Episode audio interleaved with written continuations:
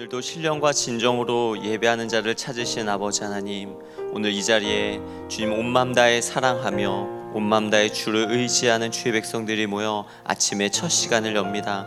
성령 하나님께서 임재하여 주시고 주의 말씀으로 우리를 가르쳐 주옵소서 예수님의 이름으로 기도합니다.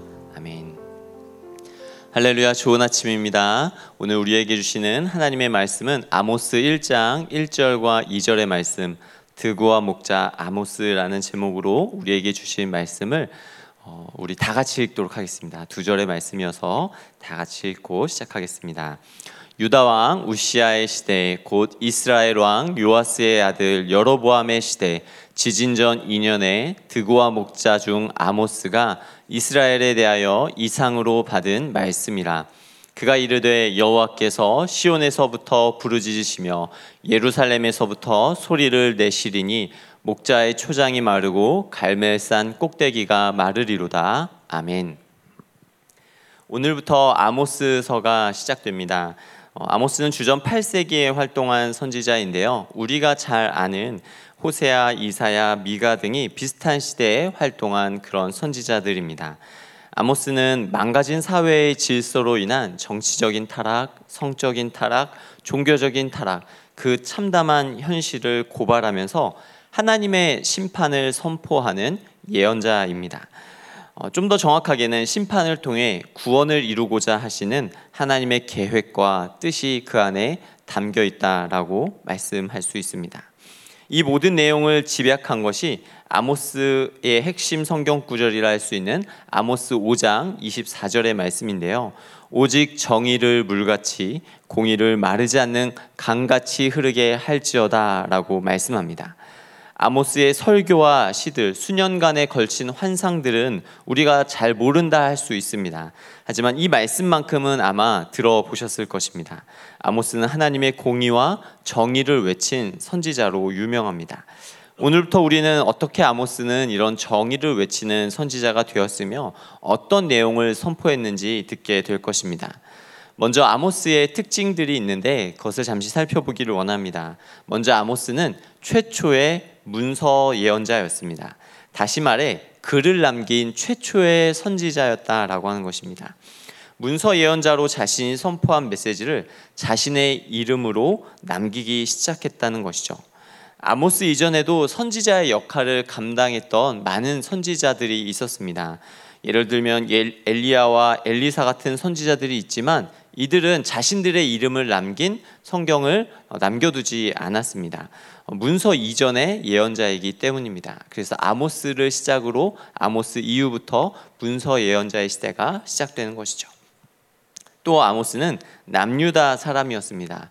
아모스가 어, 살던 곳은 베들레헴에서도 남쪽으로 약 6km 정도 떨어진 드고아라고 하는 마을에 살던 사람이었는데 하나님께서는 이 아모스를 들어서 저 북쪽 이스라엘로 옮기셔서 이스라엘 북 이스라엘에 가서 선지자 활동을 하게 하신 것입니다.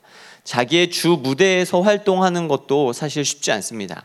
선지자의 메시지가 날카롭고 또 그 사회에 부정하고 부패한 것들을 비판하는 것들이 많기 때문에 자기의 살던 무대에서도 인정받기 힘든 그런 어려움이 있는데도 불구하고 아모스를 북이스라엘에 가서 매우 이질적이고 공격적인 메시지를 전하게 하신 것이죠. 그로 인해 아모스는 추방을 당하기도 합니다. 이처럼 하나님의 심판을 선포하는 불편하고 부담스러운 메시지를 전한 선지자 아모스는요. 선지 생도 훈련을 받은 전문 사역자가 아니었다라는 점도 매우 특이한 점입니다. 어, 그럼에도 불구하고 하나님은 아모스를 자비량 평신도 선지자로 불러서 사회의 정의를 외치는 그런 하나님의 대변자로 부르셨다는 것이죠. 아모스가 이렇게 사역하게 된 이유가 무엇일까요? 그것은 바로 그만큼 긴박한 하나님의 부르심이 있었기 때문인데요. 아모스 8장 2절에 보면 이런 말씀이 있습니다. 여호와께서 내게 이르시되 내 백성 이스라엘의 끝이 이르렀은즉 내가 다시는 그를 용서하지 아니하리니라고 말씀합니다. 종말을 의미하는 이 끝이라는 단어를 처음 사용한 선지자가 바로 아모스입니다. 이것은 당시 하나님의 시간이 얼마나 긴박하게 움직이고 있었는지를 우리에게 보여주고 있는 것이죠. 자, 그렇다면 오늘 본문의 말씀 1절을 다시 한번 읽어보면서 오늘 아모스서를 살펴보도록 하겠습니다. 1절입니다. 유다 왕 우시아의 시대 곧 이스라엘 왕 유아스의 아들 여로보암의 시대 지진 전 2년에 드고와 목자 중 아모스가 이스라엘에 대하여 이상으로 받은 말씀이라.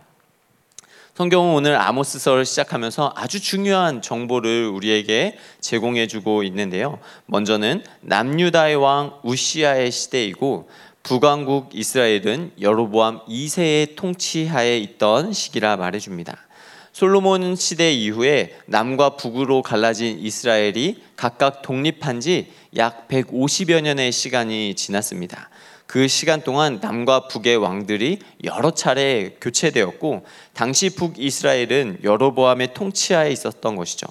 이 시기는 남유다와 북이스라엘 모두 경제적으로나 군사적으로 모두 번영하고 아주 어, 평안한 그런 시기였습니다. 열왕기상 14장 25절과 27절의 말씀을 보면 여로보암 2세 때 다윗과 솔로몬의 시대의 영토를 다 회복하는 업적을 남겼다라고 기록하고 있습니다. 하나님께서 모세를 통해 이스라엘에 주기시기로 약속하셨던 북쪽 경계지인 하맛 어기와 남쪽으로는 아라바 바다까지 영토를 넓힌 것입니다. 이스라엘 역사상 이렇게 광대한 영토를 차지했던 것은 통일왕국 시대인 다윗과 솔로몬 시대 이외에는 이 여로보암 2세 때뿐이었던 것이죠.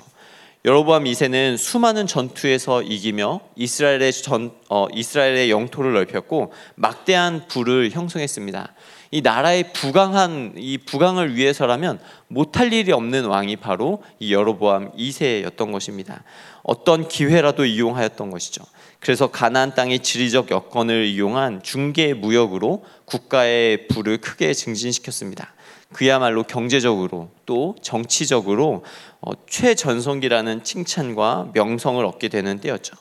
남유다 역시 우시아 왕 치세 아래 예루살렘 성벽을 보수하고 군대를 재무장하여서 북이스라엘과 대치하는 상황에서도 블레셋과 또 아라비아와 싸워 대승을 거두고 암몬을 복속시키는 그런 업적을 거두는 시기였습니다.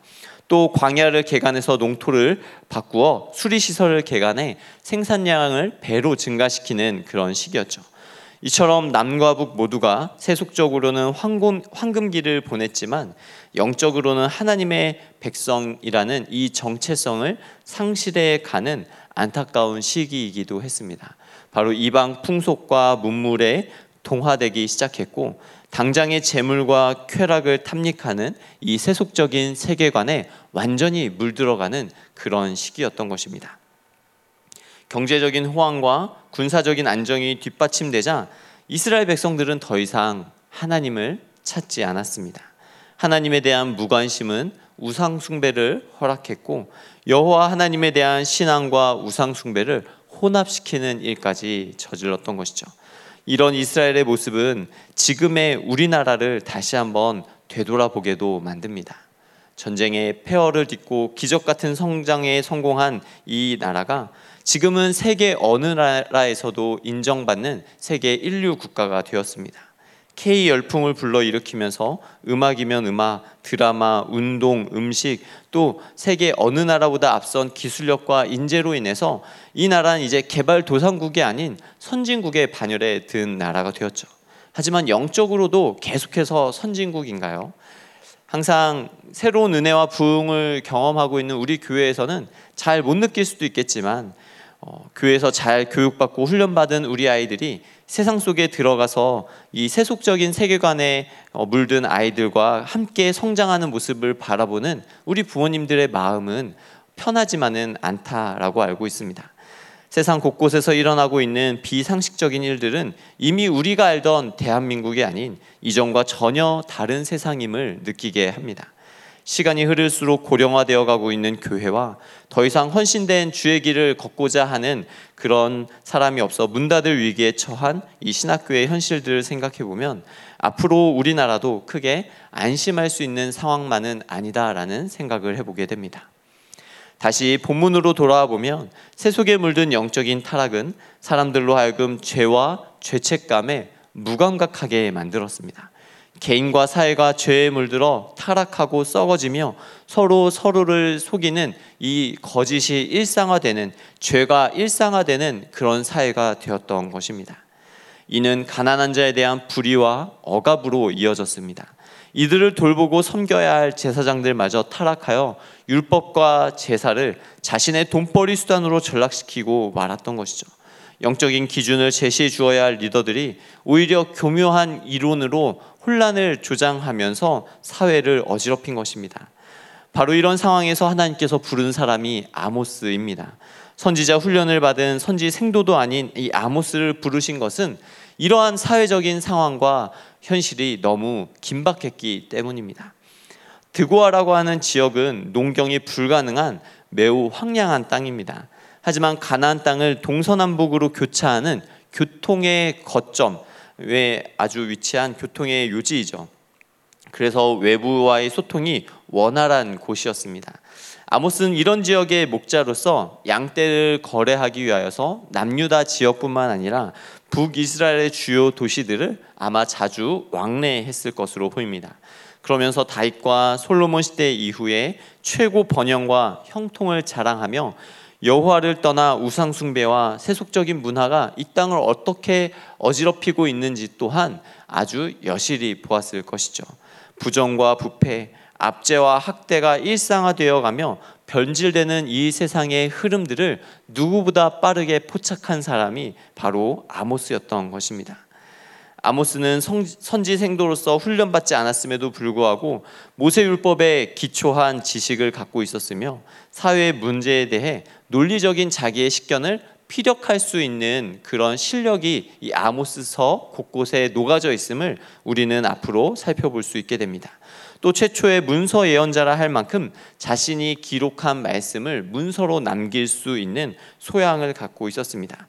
이 모든 것을 종합해 보면 아모스는 단지 일용직 노동자로서 양떼를 치는 목동이 아니라 목장을 경영하는 목장의 소유주, 경영자였을 것이다라고 생각을 하고 또한 농업을 하는 거대한 농부였을 것이다라고 학자들은 말합니다. 평신도 사역자가 된 아모스의 부르심은 우리에게 참 많은 반성과 또 도전을 주고 있습니다. 먼저는 하나님의 선택받은 백성이라 불리는 이스라엘 백성들 안에는 하나님을 예배하고 섬기는 영적 리더들이 충분하게 양성되고 그 역할을 감당하게 했었을 것입니다. 그럼에도 불구하고 나라가 부강해지고 안정된 시기를 지나자 이 모든 영적인 기준과 질서를 잡아야 할 영적 리더들이 타락하고 만 것이죠. 이방 신앙과 혼합되지 않도록 영적인 경계를 확실히 세워야 할 사람들이 그 소명을 잃고 그 소명을 상실할 때 어떤 일이 일어나게 되는지 우리는 아모스의 부르심을 통해 우리 자신을 반성하며 돌아보게 됩니다. 또한 평신도 아모스는 종교적 훈련을 받은 율법 전문가도 아니었지만 하나님 앞에서 진실된 신앙을 가지고 살아가는 하나님의 사람 중 한 사람이었습니다. 비록 그가 사는 지역과 출신은 그가 선지자로 부르심을 받았다는 것을 증명해 주기 참 어려운 그런 지역과 출신이었지만 자신에게 임한 하나님의 말씀과 그 분명한 계획을 선포하는 데에는 주저함이 없었습니다. 이에 대해서 아모스 3장 7절은 이렇게 고백하죠. 주 여호와께서는 자기의 비밀을 그 종 선지자들에게 보이지 아니하시고는 결코 행하심이 없으시리라.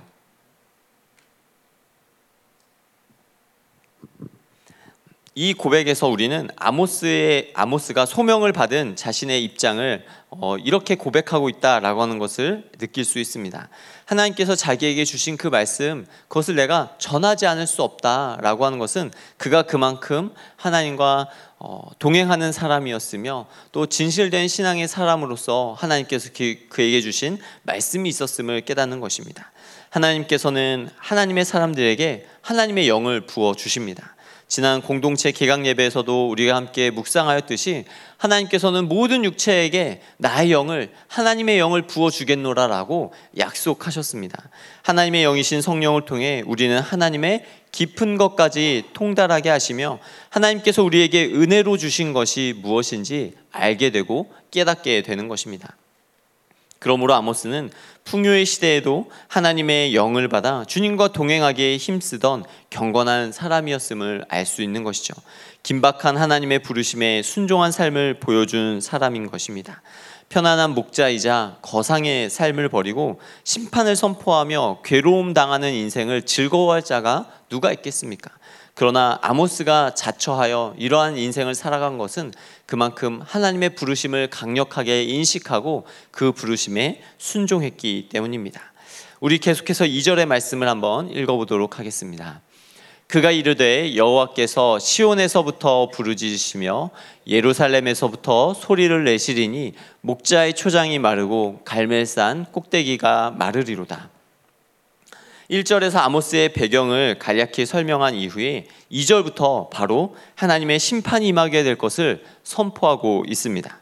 심판을 선포하시는 하나님을 포효하는 사자로 비유하고 있는데요. 여기서 사용된 이 부르짖다라고 하는 표현 때문입니다. 이는 이방 나라들과 남유다, 북이스라엘에게 단지 겁을 주기 위한 포효와 부르짖음이 아니라 사자가 먹잇감을 향해 달려들며 포효하는 것처럼 하나님께서는 심판 직전에 지금 너희들을 경고하고 계신다라고 하는 긴장감을 주고 있는 말씀입니다. 심판을 선포하는 장소로 언급된 이 시온과 예루살렘은 어디인가요? 바로 하나님의 임재를 상징하는 장소이죠. 그러나 당시 북이스라엘은 여로보암 1세 때부터 베델과 단에 금송아지 우상을 만들어 예루살렘 성전을 대신하려 하였고 여로보암 2세 역시 그것을 답습하는 가운데 있었습니다. 이러한 여로보암 2세의 죄악을 드러내면서 하나님의 심판 메시지가 바로 이 예루살렘으로부터 시작되어 선포될 것이다 말해주고 있는 것이죠. 또한 심판의 대상으로 목자의 초장이 마르고 갈멜산 꼭대기가 마르리로다라고 하는 이 표현은요. 지리적으로 또 사회적으로 모든 것을 포함하고 있습니다. 지리적으로는 이스라엘의 낮은 초원에서부터 높은 산악지대까지 이스라엘의 전역에 하나님의 심판이 임할 것이다 라고 말하고 있는 것이고 사회적으로는 목축업을 생계로 하는 사람들로부터 농산물로 생계를 하는 사람들, 즉 하나님의 심판은 어떠한 생업의 경계를 가르지 않고 모든 사람들을 대상으로 이루어질 것이다 라고 하는 것입니다. 바로 하나님의 심판이 남유다에서 북이스라엘 전반에 걸쳐 모든 계층과 모든 사람에게 동일하게 임할 것을 경고하는 것이죠. 아모스서를 시작하면서 우리는 다시 한번 하나님의 선민이라 불리는 이스라엘 백성들의 민낯을 마주하게 됩니다. 국가 경제와 안보 모든 것이 안정된 시기를 자랑할 수 있었지만 가만히 들어온 죄악들은 들불처럼 번져 나가면서 이스라엘 사회의 정의를 붕괴시켰고 온갖 부정과 부패를 일삼게 만들었습니다. 이것이 지역과 경계 모든 계층을 망라하고 온, 온 사회를 뒤덮게 만들었다라고 하는 것입니다. 부유한 목자요 농부였던 아모스는 온 땅 곳곳을 두루 다니며 살펴볼 수 있는 사람이었습니다. 그가 본 세상은 약자에 대한 강자들의 무자비한 횡포로 인하여 학대와 압제가 가득하였고 힘없는 자들이 포학과 겁탈에 어, 힘 있는 자들의 포학과 겁탈이 온 백성을 싸고 돌면서 어, 온 성 중에 소란이 일어나도 그것을 제재하는 사람 아무도 없는 그런 사회였습니다. 심지어 영적 지도자라 하는 사람들도 어떠한 영향력을 나타낼 수 없는 무능력함과 무기력함을 보이는 시대 가운데 있었던 것이죠. 이런 비참하고 비극적인 현실 속에 하나님은 경건한 하나님의 사람 아모스를 부르십니다. 비록 그가 전문적인 교육과 훈련을 받은 사람이 아니다 할지라도 경건한 믿음의 삶을 살아가며 하나님의 마음을 알고 하나님의 아픔을 함께 느끼는 그런 아모스를 하나님은 긴박하게 부르셨습니다. 바로 자기의 마음을 아는 그런 한 사람을 통하여 자기 백성을 구원하고자 하시는 하나님의 계획이 시작된 것입니다. 그래서 우리는 아모스서를 통해 무서운 심판만 볼 것이 아니라 여전히 우리를 돌보고 계시는 하나님의 사랑 또한 느껴야 할 것입니다.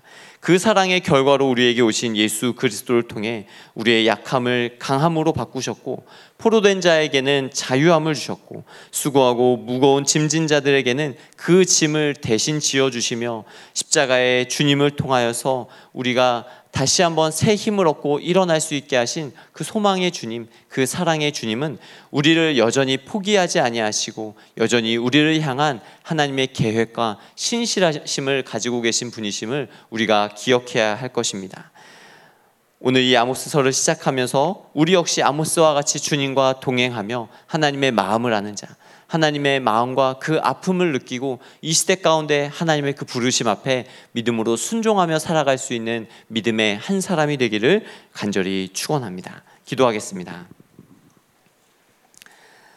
사랑과 공의의 하나님, 수많은 죄악 속에서도 우리를 예수 그리스도의 십자가 보혈로 깨끗하게 하여 주시고 구원의 은혜를 주신 주님의 이름을 찬양합니다. 그럼에도 불구하고 여전히 우리를 사랑하사 심판 가운데도 구원의 계획을 놓지 않으시는 주님, 그 주님을 더욱 바라보며 이 시간 나아갑니다. 부유와 평안의 시대를 살아가고 있는 우리에게도 아모스와 같은 영성을 허락하여 주사 깨어 있게 하여 주시고 믿음에 믿음을 더하여 주사 주님의 그 부르심 앞에 순종할 수 있는 삶을 살아가게 하여 주시옵소서. 주님의 부르심을 느끼고 그 부르심 가운데 헌신된 믿음의 한 사람 될 수 있도록 우리의 삶을 주장하여 주옵소서. 그렇게 역사하실 주님 바라보며 존귀하신 예수님의 이름으로 기도합니다.